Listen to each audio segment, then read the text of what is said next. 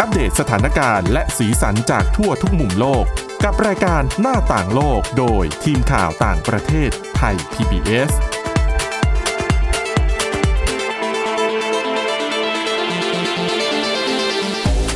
สวัสดีค่ะต้อนรับคุณผู้ฟังเข้าสู่รายการหน้าต่างโลกนะคะมาอัปเดตสถานการณ์เรื่องราวต่างๆและสีสันจากทั่วทุกมุมโลกกับทีมข่าวต่างประเทศไทย PBS เช่นเคยค่ะติดตามฟังกันได้ทุกที่ทุกเวลานะคะผ่านทางพอดแคสต์ค้นหาคำว่าหน้าต่างโลกหรือไปที่เว็บไซต์ www.thaipbspodcast.com นะคะวันนี้อยู่กับทีมข่าวต่างประเทศเช่นเคยคุณทิพย์ตะวันธีรนัยพงศ์คุณอาทิตย์สุมนเรืองรัตน์สุนทรและดิฉันวินิษฐาจิตกรีค่ะสวัสดีค่ะ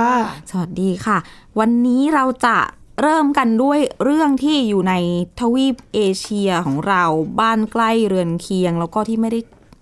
ไกลเท่าไหร่แต่ว่าเป็นประเทศที่คนไทยให้ความสนใจและนิยมจะเดินทางไปท่องเที่ยวเพียงแต่ว่าตอนนี้มันยังไปไม่ได้เอ้ยเริ่มแล้วนะเริ่มไปได้แล้วต้องเป็นกรุ๊ปทัวร์ไงไปเองยังไม่ได้ก็จริงนั่นก็คือญี่ปุ่นนั่นเองแต่ว่าไม่ใช่เรื่องการท่องเที่ยวนะคะที่จะมาคุยกันวันนี้เป็นเรื่องของสภาพอากาศค่ะกระทบการท่องเที่ยวก็ด้วยใช่ไหมค่ะกระทบคนในประเทศด้วยนะคะค่ะก็ญี่ปุ่นเนี่ยเผชิญคลื่นความร้อนนะคะแล้วพอมีคลื่นความร้อนมาเนี่ยอุณหภูมิก็เพิ่มสูงขึ้นแล้วพออากาศร้อนนะคะการใช้ไฟฟ้าเนี่ยก็สูงขึ้นตามไปด้วยเมื่อช่วงต้นสัปดาห์ที่ผ่านมานะคะทางการญี่ปุ่นเนี่ยเลยขอความร่วมมือจากภาคประชาชนให้ใช้ไฟฟ้าน้อยลงเพราะว่ากังวลถึงความขาดแคลนพลังงานไฟฟ้าที่อาจเกิดขึ้นนะคะโดยรัฐบาลญี่ปุ่นเนี่ยเรียกร้องให้ประชาชน37ล้านคนเลยในกรุงโตเกียวแล้วก็พื้นที่โดยรอบนะคะให้ดับไฟที่ไม่ได้ใช้ก็คือลดการใช้ไฟฟ้าที่ไม่จำเป็นนั่นเองนะคะเราจะได้เห็นภาพของการนั่งทำงานมืดๆในสำนักงานด้วยนะให้แสงสาดส่องเข้ามานะที่ฉันเห็นน่ะ เขาปิดม่านด้วยล่ะร้อนคุณคือไอแดดไงแล้วเขาข้างในอาจจะเปิดเครื่องปรับอากาศไม่ได้เปิดได้เหรอเขาให้เปิดใช่ก็คือให้เปิดแล้วก็ให้หาวิธีคลายความร้อนที่เหมาะสมจะได้ไม่เกิดอาการจากความร้อนอะไรอย่างเงี้ยลมแดดเป็นกันเยอะใช่ค่ะแล้วก็ซึ่งเมื่อช่วงต้นสัปดาห์เนี่ยเขาขอให้ปิดไฟเป็นเวลา3ชั่วโมงก็คือช่วงเย็นๆที่ใช้กันเยอะนะคะก็ตั้งแต่เวลา 15:00 น.ถึง 18:00 น.ตามเวลาท้องถิ่นนะคะแล้วก็ความเคลื่อนไหวนี้เนี่ยเกิดขึ้นเพราะว่าช่วงสุดสัปดาห์ที่ผ่านมาอุณหภูมิใจกลางกรุงโตเกียวนะคะพุ่งสูงกว่า35องศาเซลเซียสแล้วก็ในเมืองใกล้เคียงเนี่ยอุณหภูมิสูงสุดเป็นประวัติการณ์เลยอยู่ที่ 40.2 องศาเซลเซียสก็คือในเมืองอิเซซากินะคะซึ่งเขาก็บอกว่าเนี่ย 40.2 องศาเนี่ยเป็นอุณหภูมิสูงสุดในเดือนมิถุนายนของญี่ปุ่นซึ่งตามปกติแล้วช่วงนี้นะคะจะเป็นช่วงเริ่มต้นของฤดูร้อนแล้วก็อุณหภูมิเนี่ยมักจะต่ำกว่า30องศาขนาดร้อนนะ คือ เป็นเดือนแรกของหน้าร้อนนี่ก็ยังไม่ร้อนจัดอะไรประมาณนี้ใช่ไหมแต่ว่าส่วนใหญ่เวลามีคลื่นความร้อนอ่ะประเทศทางแถบแบบเหนือที่เป็นเมืองหนาวเขาจะเจอกันช่วงมิถุนายนนี่แหละแล้วก็จะร้อนแบบแต่มันจะร้อนไม่นานไงมันจะช้ากว่านี้มันจะกรกฎาหรือว่าสิงหาคมแต่ค่อนข้างเหมือนที่เราเคยรายงานกันไปก่อนหน้านี้จะร้อนเป็นปกติอยู่แล้วเป็นช่วงที่ร้อนสุดๆแต่เนี้ยถ้าเราพูดถึงเรื่องของคลื่นความร้อนค่ะค่ะแล้วก็ช่วงนั้นก็มีรายงานด้วยนะคะเขาบอกว่าประชาชนมากกว่า250คนในกรุงโตเกียวถูกนำตัวส่งโรงพยาบาลเพราะว่ามีอาการโรคลมแดดแล้วก็พบว่าชายวัย94ปีในเมืองใกล้เคียงเนี่ยเสียชีวิตด้วยซึ่งก็คาดว่าน่าจะมีสาเหตุมาจากอากาศร้อนเช่นเดียวกันนะคะจริงอากาศร้อนก็นำมาซึ่งหลายอาการนะอาการขาดน้ำก็มีบางคนความดันโลหิตสูงก็แย่เหมือนกันค่ะซึ่งจริงๆเนี่ยญี่ปุ่นนะคะเริ่มประสบปัญหาขาดแคลนไฟฟ้าสำรองมาตั้งแต่เดือนมีนาคมแล้วนะคะก็คือหลังเหตุแผ่นดินไหวในภูมิภาคตะวันออกเฉียงเหนือเนี่ยทำให้โรงไฟฟ้านิวเคลียร์บางแห่งต้องระงับการดำเนินการนะคะบวกกับการปิดโรงงานเชื้อเพลิงฟอสซิลที่มีอายุมากหลายแห่งก็คือเป็นความตั้งใจของทางรัฐบาลในการลดการปล่อยก๊าซคาร์บอนไดออกไซด์ค่ะก็แล้วยังมีเรื่องของการเผชิญการขาดแคลนการนำเข้าเชื้อเพลิงจากรัสเซียหลังการบังคับใช้มาตรการคว่ำบาตรค่ะก็โดนกันหมดนะคะก็ถือเป็นอีกผลหนึ่งของสงคราม ที่รัสเซียบุกยูเครนเพราะว่าเขาก็ต้องคว่ำบาตรเชื้อเพลิงก็แพงขึ้นแล้วญี่ปุ่นเจอเรื่องของนิวเคลียร์ที่โรงไฟฟ้ามาใช้ไม่ได้คือเอามาผลิตกระแสไฟฟ้าไม่ได้ด้วยนะคะก็เป็นสถานการณ์ที่ต้องติดตามกันต่อว่าจริงมันจะร้อนขึ้นอีกใช่ไหมล่ะตามปกติแล้วเนี่ยปกติแล้วคือถ้าเป็นคลื่นความร้อนมันก็จะมาแค่ไม่กี่วันแล้วมันก็จะหายไปแต่ว่าฤดูร้อนที่เป็นช่วงร้อนสุดๆของช่วงเดือนสิงหาคมอย่างเงี้ยยังมาไม่ถึงไงแล้วถ้าสมมติมาถึงแล้วเนี่ยสถานการณ์จะเป็นยังไงเพราะญี่ปุ่นเวลาหน้าร้อนทีเนี่ยเห็นรัฐบาลออกมารณรงค์โครงการนู่นนี่นั่นเยอะมากเลยนะต้องมีทุกปีเรื่องที่ว่าอะไรนะให้ใส่เสื้อแขนสั้นไปเรียนไปทำงานจำได้ไหมที่เหมือนใส่ชุดไปเวทอะเปลี่ยนเครื่องแบบปกติเขาแต่งตัวรัดกุมไปทำงานใช่ไหมมีสวมสูทผูกไทไงญี่ปุ่นอะใช่จำได้ละที่แบบให้สลัดไททิ้งใช่เพราะว่ามันทำให้แน่นแล้วก็ร้อนใช่ก็คือแบบใส่แบบสบายๆไปทำงานได้เลยอะเพราะว่าก็ต้องช่วยการเรื่องของลดร้อนแล้วก็ประหยัดไฟเพิ่มมากขึ้นเพราะว่าเขาเป็นเกาะอะการจะผลิตกระแสไฟฟ้ามันก็ทำได้จำกัดอากาศความเป็นเกาะนี่มีเวลามีความชื้นพัดมาจากทะเลก็ยิ่งร้อนยิ่งเหนียวด้วยนะหลายประเทศเนี่ยก็ต้องเจอร้อนๆเข้าไปแล้วยิ่งช่วงนี้ถ้าประเทศไหนใช้น้ำมันผลิตไฟฟ้านี่โอ้โหอ่วมนะคะหนักเลยค่ะเศรษฐกิจแบบนี้อะค่ะไปดูอีกที่นึงที่เวียดนามนะคะอันนี้เปิดการท่องเที่ยวตั้งแต่ประมาณเดือนมีนาคมที่ผ่านมาแล้วแต่ล่าสุดเนี่ยเหมือนนักท่องเที่ยวไปเยอะเหรอทำไมถึงมีคำสั่งที่บอกว่าไม่ให้ดำน้ำล่ะคือเขาบอกว่าเพราะว่าจากการสำรวจพบว่าปะการังอะค่ะมันน้อยลงค่ะอันนี้เนี่ยจะเป็นคำสั่งที่บังคับใช้ที่เกาะฮอนมุนนะคะซึ่ง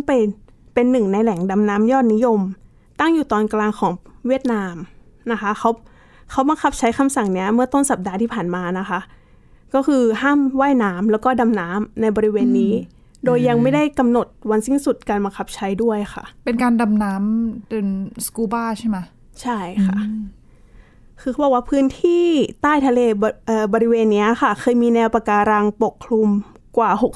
60% แต่ล่าสุดที่บอกไปก็คือตอนนี้เหลือน้อยกว่า 50% แล้วค่ะซึ่งการประกาศคำสั่งนี้ก็เพื่อประเมินสภาพพื้นที่ที่เปราะบางเพื่อเตรียมจัดทำแผนที่เหมาะสมที่จะบังคับใช้ให้เป็นพื้นที่อนุรักษ์ทางทะเลได้นะคะโดยเจ้าหน้าที่ท้องถิ่นเนี่ยเขาบอกว่าความเสียหายที่เกิดขึ้นเนี่ยคือเขาโทษไปถึงการเปลี่ยนแปลงของสภาพภูมิอากาศปฏิเสธไม่ได้มันเกี่ยวข้องนะคะก็คือแหล่งปะการังหลายๆที่อ่ะเจอแบบนี้เหมือนกันอย่างออสเตรเลียนี่เห็นชัดเพราะเขาสถานที่ใหญ่ไงน้ำที่ร้อนแล้วก็อุ่นก็ทำให้ปะการังฟอกขาวแล้วคือความเป็นกรดของน้ำด้วยเพราะอย่าลืมว่าถ้าเรามีคาร์บอนไดออกไซด์เยอะอย่างเงี้ยบางทีมันก็ทำให้น้ำทะเลเป็นกรดมากขึ้นก็ส่งผลกับปะการังคือสิ่งมีชีวิตใต้น้ำมาโดนหมดระบบนิเวศตรงนั้นก็กระทบกันหมดค่ะแล้วคือตรงนี้เนี่ยเมื่อช่วงปี2019กับปีที่แล้วนะคะเขาเผชิญพายุรุนแรงหลายลูกด้วยแต่เขาก็โทษถึงการตกปลาด้วยนะคะพวกลักลอบตกปลาประมงใช่การขุดเจาะอะไรอย่างเงี้ยค่ะที่แบบมันจะมีอวนผิดกฎหมายแบบลากอะค่ะใช่บางทีเขาก็ไปลากแล้วไปโดนปะการังหรือเปล่าไงคือเรื่องของมีนักดำน้ำนี่ก็ส่วนหนึ่งเหมือนกันนะเพราะบางคนเขาก็มองว่าคือนักอนุรักษ์ที่เขาแบบอนุรักษ์อะสุดโต่งเขาก็จะมองว่าแบบเปิดให้เป็นแหล่งท่องเที่ยวคือนักท่องเที่ยวไปดำน้ำดูนู่นนี่ก็อาจจะเสี่ยงทำให้ธรรมชาติได้รับผลกระทบมีหลายอย่างเรื่องของการแบบเอาเรือพานักท่องเที่ยวไปการทอดสมอขยะน้ำมันเชื้อเพลิงอะไรต่างๆมันก็เป็นลูกโซ่ต่อกันไปรวมๆกันคือบ้านเราก็เคยปิดนะปิดเกาะปิดหาดปิดอะไรเงี้ยแล้วปิดแล้วได้ผลก็ฟื้นฟูฟิลิปปินส์ก็ปิดแล้วก็ปิดแล้วได้ผลใช่คือธรรมชาติมันคืนมาคือธรรมชาติจริงๆแล้วฟื้นตัวเองได้เพียงแต่ว่าเราต้องให้เวลาเขาฟื้นตัวแต่ทีนี้มันก็เป็นเรื่องที่ต้องแบบถกกันเหมือนกันเพราะว่าจะให้ธรรมชาติฟื้นตัวสวยๆเพื่อเรียกนักท่องเที่ยวแต่ตอนที่ปิดอยู่คนแถบนั้นก็ลำบากก็จะทำยังไงแล้วตอนนี้โควิด-19 เริ่มดีขึ้นนะนักท่องเที่ยวเริ่มมาคือดิฉันคุยกับหลายคนที่แบบได้ไปเที่ยวภาคใต้บ้านเราอย่างเงี้ยเขาบอกว่านักท่องเที่ยวต่างชาตินี่โหกลับมากันหมดแล้วนะแล้วแบบคือเที่ยวกันเหมือนกับเมื่อก่อนอ่ะ ก่อนโควิดอ่ะคือคักแล้วใช่หน้ากากไม่มีแล้วอะไรเงี้ยคือตามบางเกาะนะคะที่อาจจะได้รับความนิยมในหมู่นักท่องเที่ยวตะวันตกเขาบอกว่าเดี๋ยวนี้ก็โอ้โหมาเที่ยวกันเยอะแยะพอเริ่มกลับมาเที่ยวแบบนี้ถ้าสมมติปิดเกาะปิดทะเลก็อ่ะจะทำยังไงล่ะก่อนหน้านี้โควิด2ปีก็ทำงานไม่ได้ไงค่ะซึ่งจริงๆเนี่ยบรรดานักดำน้ำหลายคนนะคะเขาไม่พอใจค่ะคือเขามองว่าการว่ายน้ำการดำน้ำเนี่ยเป็นอะไรที่กระทบต่อปะการังน้อยที่สุดแล้วน้อยกว่ากิจกรรมอื่นๆนะคะถ้าเทียบกับเรื่องโลกร้อนเรื่องของประมงเนี่ยเสียหายเยอะค่ะแล้วก็ช่วงโควิด-19 ค่ะก็คือมีการปิดพื้นที่ใช่ไหมคะเขาบอกว่าจริงๆอ่ะมันก็ควรจะฟื้นฟูแล้วแต่ว่าเนี่ยที่ยังไม่ฟื้นฟูเนี่ยเป็นเพราะว่าการจัดการที่ไม่ดีปล่อยให้เรือตกปลาเข้ามาในพื้นที่อะไรอย่างเงี้ยค่ะก็โทษไปที่การจัดการมากกว่าอ๋อใช่เพราะนักท่องเที่ยวก็น้อยแต่ว่าผลจากการทำประมงแต่ดันมาโทษนักท่องเที่ยวทำไมนักท่องเที่ยวต้องมาเจอผลกระทบด้วยแต่ว่านะถ้าปิดอย่างนี้เขาก็ต้องห้ามเที่ยวห้ามประมงด้วยหรือเปล่าแต่ชาวประมงจะโอเคเหรอเขาบอกแต่ว่าเขาห้ามดำน้ำกับห้ามว่ายน้ำอะค่ะแล้วก็บอกอีกนะคะว่าก็เหมือนที่คุณทิพย์ตะวันบอกต้องใช้เวลานานเขาบอกว่าไม่ต้องปิดไปตลอดเลยหรอก็คือเป็น10 ปีกว่าจะฟื้นฟูอย่างเงี้ยค่ะฟิลิปปินส์ตอนนั้นปิดกี่ปีปิด6 เดือนเองโอ้ถ้าจำไม่ผิดนะไม่ถึงปีค่ะน่าจะ6 เดือนนะก็เจ็บหนักนะเพราะว่า6 เดือนก็แย่แล้วนะคุณรีสอร์ทก่อนจะปิดเขาก็ประท้วงกันแต่สภาพตรงนั้นมันไม่เหมือนกันคือด้วยแบบอย่างเวียดนามเนี่ยต้องคิดว่ากฎหมายน่าจะเข้มในระดับหนึ่งแต่ไม่รู้เหมือนกันว่าเบื้องลึกเบื้องหลังอาจจะมีแบบการรู้อะไรกันหรือเปล่าแต่ว่าฟิลิปปินส์เนี่ยอย่างปัญหาชัดๆก็แบบรีสอร์ทปล่อยน้ำเสียลงทะเลมันค่อนข้างจะชัดเจนพอปิดปุ๊บรีสอร์ทก็เลยต้องนั่นแหละมันก็เหมือนต้นตอปัญหาก็ตัดไฟแต่ต้นลมเลยก็เลยได้ผลค่ะแล้วก็ทางด้านคณะกรรมการระหว่างรัฐบาลนะคะว่าด้วยการเปลี่ยนแปลงสภาพภูมิอากาศขององค์การสหประชาชาติเนี่ยออกมาเตือนด้วยว่าประชาชน 4,500,000 คนในเอเชียตะวันออกเฉียงใต้นะคะแล้วก็ในภูมิภาคมหาสมุทรอินเดียเนี่ยอาจจะได้รับผลกระทบจากการที่ปะการังเสื่อมโทรมหรือว่าเสียหายเพราะว่าปะการังนะคะทำให้เกิดความหลากหลายทางชีวภาพในท้องทะเลมากกว่า 25% เลยก็หลากหลายชนิดเนาะใช่เป็นทั้งที่อยู่ทั้งอาหารซึ่งนั่นแหละเป็นเรื่องที่ต้องดูแลกันอีกเรื่องหนึ่งนะคะและเรื่องที่ส่งผลกระทบไปทั่วโลกนะซึ่งเรื่องของสงครามยูเครนใช่ไหมก็หนีไม่พ้นเรื่องนี้คือยังไงต้องพูดเลยนะเรื่องนี้ไม่มีวันไหนที่เราจะไม่คุยกันเรื่องนี้ไม่ทางตรงก็ทางอ้อมใช่คือผลกระทบอ่ะมันกินวงกว้างมากๆคือไม่ได้จำกัดแค่เรื่องของสงครามอย่างเดียวไม่ได้จำกัดแค่เรื่องน้ำมันคือเอาง่ายแค่มีเรื่องน้ำมันมาเกี่ยวข้องอ่ะมันก็ไปทุกเรื่องแล้วอ่ะค่ะเพราะน้ำมันนี่มันไปทุกอย่างนะคะข้าวของเครื่องใช้การเดินทางการใช้ชีวิตค่าครองชีพล่าสุดก็มีความพยายามของชาติตะวันตกเหมือนกันที่จะออกมาตรการคว่ำบาตรรัสเซียเพิ่มเติมเพราะว่าดูจากสถานการณ์การสู้รบแล้วเนี่ยคือเหมือนน้ำหนักในการที่จะกดดันให้รัสเซียยุติการสู้รบดูจะไม่มีน้ำหนักอ่ะดูริบหรี่ลงเรื่อยๆคือจะพยายามทำให้มันมีน้ำหนักในการกดดันนะแต่มันไม่หนักพอพยายามมานานละคือพยายามตั้งแต่ก่อนสงครามแล้วจริงๆแล้วอ่ะแล้วพอมีสงครามจริงๆก็พยายามต่อไปและก็พยายามยกระดับต่อไปเรื่อยๆจนเรื่องของการคว่ำบาตรน้ำมันเนี่ยต้องมาหาทางออกกันแล้วว่าจะคว่ำยังไงได้อีกที่ตัวเองจะเจ็บน้อยที่สุดเพราะว่าตอนนี้อย่างที่รายการเราก็เคยพูดให้ฟังนะว่าคว่ำบาตรไปก็จริงแต่คนที่เจ็บเองซะเยอะเนี่ยดูเหมือนว่าจะเป็นยุโรปเองที่เจ็บหนักกว่ารัสเซียที่ตัวเองต้องการที่จะจัดการซะอีกแล้วแถมการสู้รบเนี่ยไม่ได้เขาเรียกว่าอะไรอ่ะไม่ได้คือยูเครนไม่ได้เปรียบหวังจะตัดแขนตัดขารัสเซียที่ไหนได้ก็ยังไม่ค่อยถล่มยูเครนอยู่เหมือนเดิมล่าสุดนะคะกลุ่ม G7 กลุ่มประเทศอุตสาหกรรมชั้นนำ7ประเทศหรือว่า G7 อ่ะนะคะก็ถือว่าเป็นประเทศที่ร่ำรวยที่สุดในโลกเนาะกลุ่มที่ร่ำรวยที่สุดในโลกนี่แหละประชุมกันเมื่อช่วงสุดสัปดาห์ต่อเนื่องมาจนถึงต้นสัปดาห์ก็เจอกันที่เยอรมนีนะคะผู้นำก็ไปประชุมกันเยอะแยะ แถบเพื่อนบ้านเราก็ไปกันด้วยนะค่ะอินโดนีเซียอินเดียอะไรอย่างเงี้ยมีไปแจมใช่เพราะว่าเขาบอกว่าปีนี้เชิญไปเนี่ยมีที่ไหนบ้างนะอาร์เจนตินาเซเนกัลแอฟริกาใต้อินเดียค่ะไปกันเนี่ยเขาบอกว่าไปเพราะว่า G7 ต้องขอคุยด้วยค่ะเพราะมาตรการที่ G7 ออกมาใช้ออกมาเรื่องคว่ำบาตรน้ำมันรัสเซียเนี่ยมันกระทบไปทั่วโลกเนาะและ5ประเทศเนี้ยก็คือเขาเชิญในฐานะที่เหมือนเป็นตัวแทนกลุ่มประเทศกำลังพัฒนาค่ะว่าที่ได้รับผลกระทบจากเรื่องของมาตรการคว่ำบาตรด้วยเนี่ยไปคุยกันว่าจะมีทางลดผลกระทบคือก็เป็นเชิงสัญลักษณ์แหละมันก็ไม่ได้มีอะไรชัดเจนออกมานะคะหนึ่งในความสำเร็จของ G7 ที่เขาไปคุยกันเนี่ยเขาบอกว่าคือเรื่องของการประกาศคว่ำบาตรทองคำรัสเซียอันนี้ถือว่าเป็นประเด็นเด็ดประเด็นแรกของวง G7 นะคะเพราะว่ารัสเซียเนี่ยคือถ้าไปดูการส่งออกสินค้าส่งออกของรัสเซียที่เป็นสินค้าใหญ่ๆอ่ะแล้วมีสร้างรายได้ให้กับประเทศเยอะเนี่ยถ้าไม่นับเชื้อเพลิงนะเพราะว่ารัสเซียเขามีเชื้อเพลิงเยอะไงคือพอมันเยอะ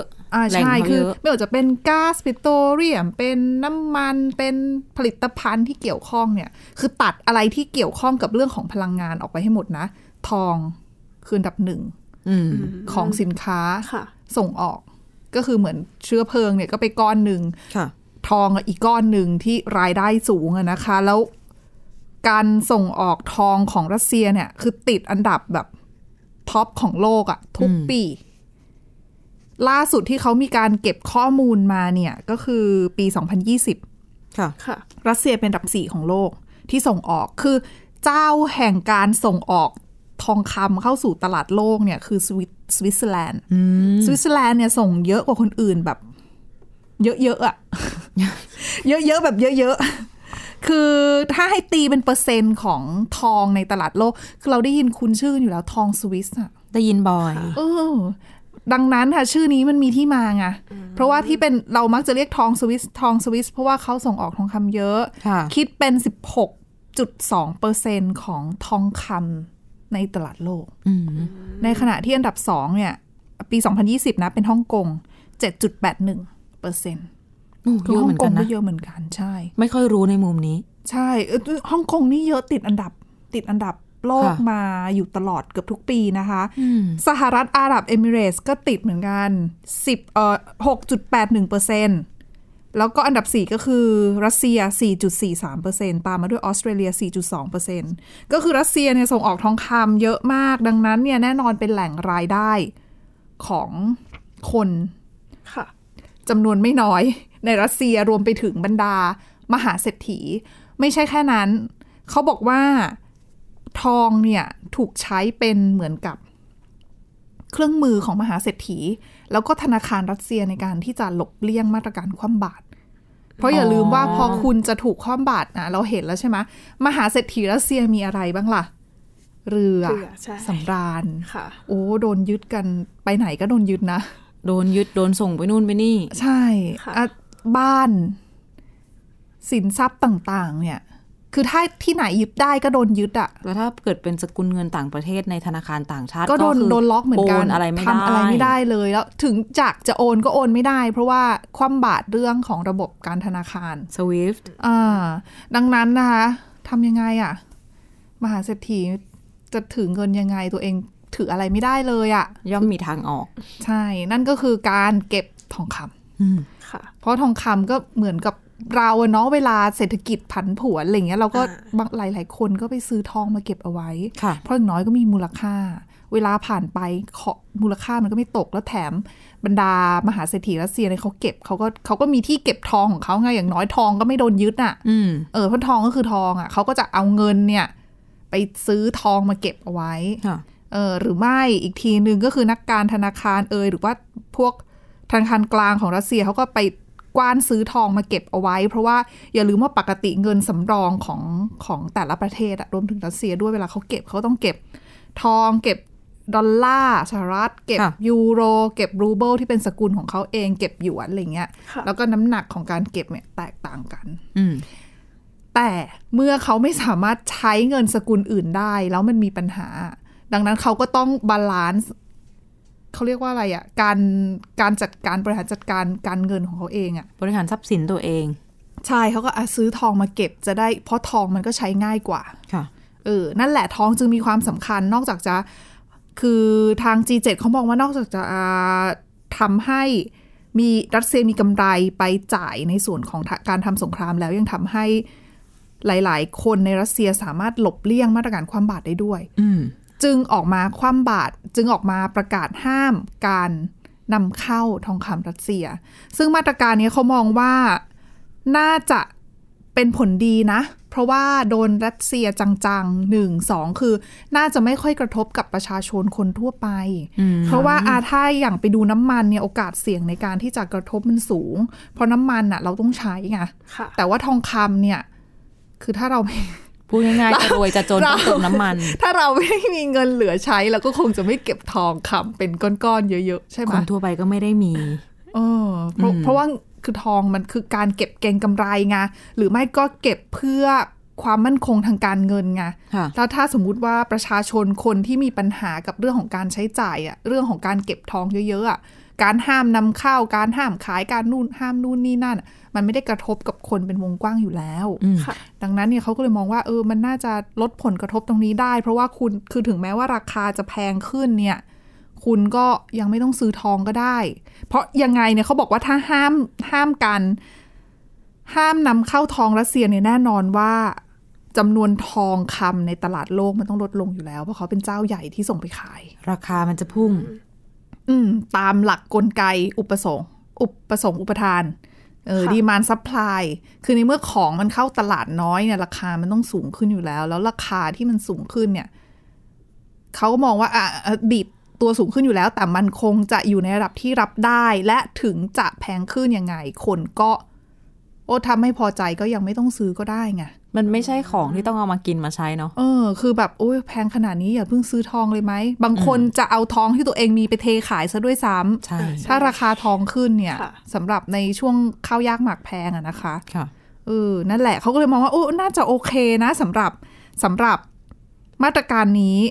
มาดูกันที่มาตรการของน้ำมันบ้างอย่างที่เกริ่นไปว่าจะทำยังไงจะยกระดับมาตรการเรื่องของน้ำมันยังไงจากตอนนี้ที่ดูเหมือนว่ารัสเซียไม่ได้เจ็บช้ำจากมาตรการคว่ำบาตรสักเท่าไหร่นักนะคือถามว่าเดือดร้อนไหมก็คงเดือดร้อนแหละเพราะว่าต้องไปขอความช่วยเหลือไปเสนอขายน้ำมันตัวเองกับคนอื่นไงแต่ยังไงมันก็ขายได้อยู่ดีขนหน้าแข้งยังไม่ร่วงสักเท่าไหร่ใช่ก็มีของอยู่ในมือนะคะดังนั้นนะล่าสุดก็ G7 ก็เลยออกมาเสนอวิธีหนึ่งที่น่าสนใจคือจริงๆก่อนหน้านี้เขามีการโยนทางเลือกหลายทางในการที่จะยกระดับการคว่ำบาตรน้ำมันรัสเซียทางแรกคือการห้ามไม่ให้มีการทำประกันเรือบรรทุกน้ำมันของรัสเซียคือเรือลำไหนก็ตามปกติแล้วเวลาขนของต้องทำประกันถูกไหมก็เหมือนรถยนต์จะวิ่งใช่แต่ว่าอันเนี้ยเรือเวลาเขาบรรทุกทีมูลค่ามันสูงมากดังนั้นเรือทุกลำต้องทำประกันเพราะว่าเขาคงจะแบกรับค่าเสียหายไม่ได้ถ้ามันเกิดเรือล่มน้ำมันปางน้ำมันรั่วปริมาณมหาศาลนู่นนี่นั่นคืออันนี้ไม่ได้จำคือเรือสินค้าเนี่ยเป็นสิ่งที่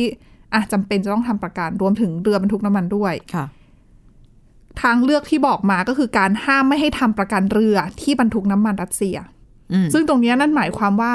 คือคุณตัดต้นตอไปเลยคือเรือทุกลำถ้าคุณไปซื้อน้ำมันรัสเซียก็งดทำประกันก็วิ่งไม่ได้ก็คือคุณวิ่งได้แต่คุณต้องแบกรับความเสี่ยงเองกรณีที่ถ้าสมมุติว่าเรือเกิดปัญหาอะไรขึ้นมาแล้วมันมีต้นทุนอะไรต้องจ่ายเหมือนคุณขับรถน่ะคุณไม่ได้ทำประกันรถแล้วเกิดรถคุณมีชนคุณก็ต้องควักกระเป๋าจ่ายเองน้ำมันคุณอาจจะเสียด้วยถ้ารอดก็อาจจะรอดไปแต่นะคะนั่นแหละเขาก็เลยบอกว่าการทำแบบนี้จะทำให้กระทบต่อระบบการขนส่งเชื้อเพลิงครั้งใหญ่ของโลกเพราะว่าเรือทุกลำ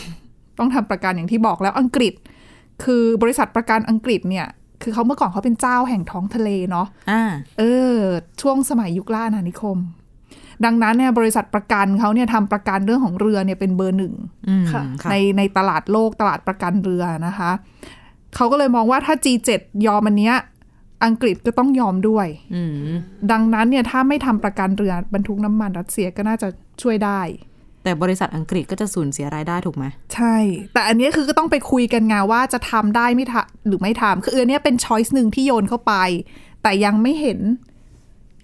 ห็นความคืบหน้าอะไรตัวเลือกที่2คือการคว่ำบาตรประเทศที่ซื้อน้ำมันรัสเซียอันนี้เป็นไปได้ยากเพราะตอนนี้มีคว่ำบาตร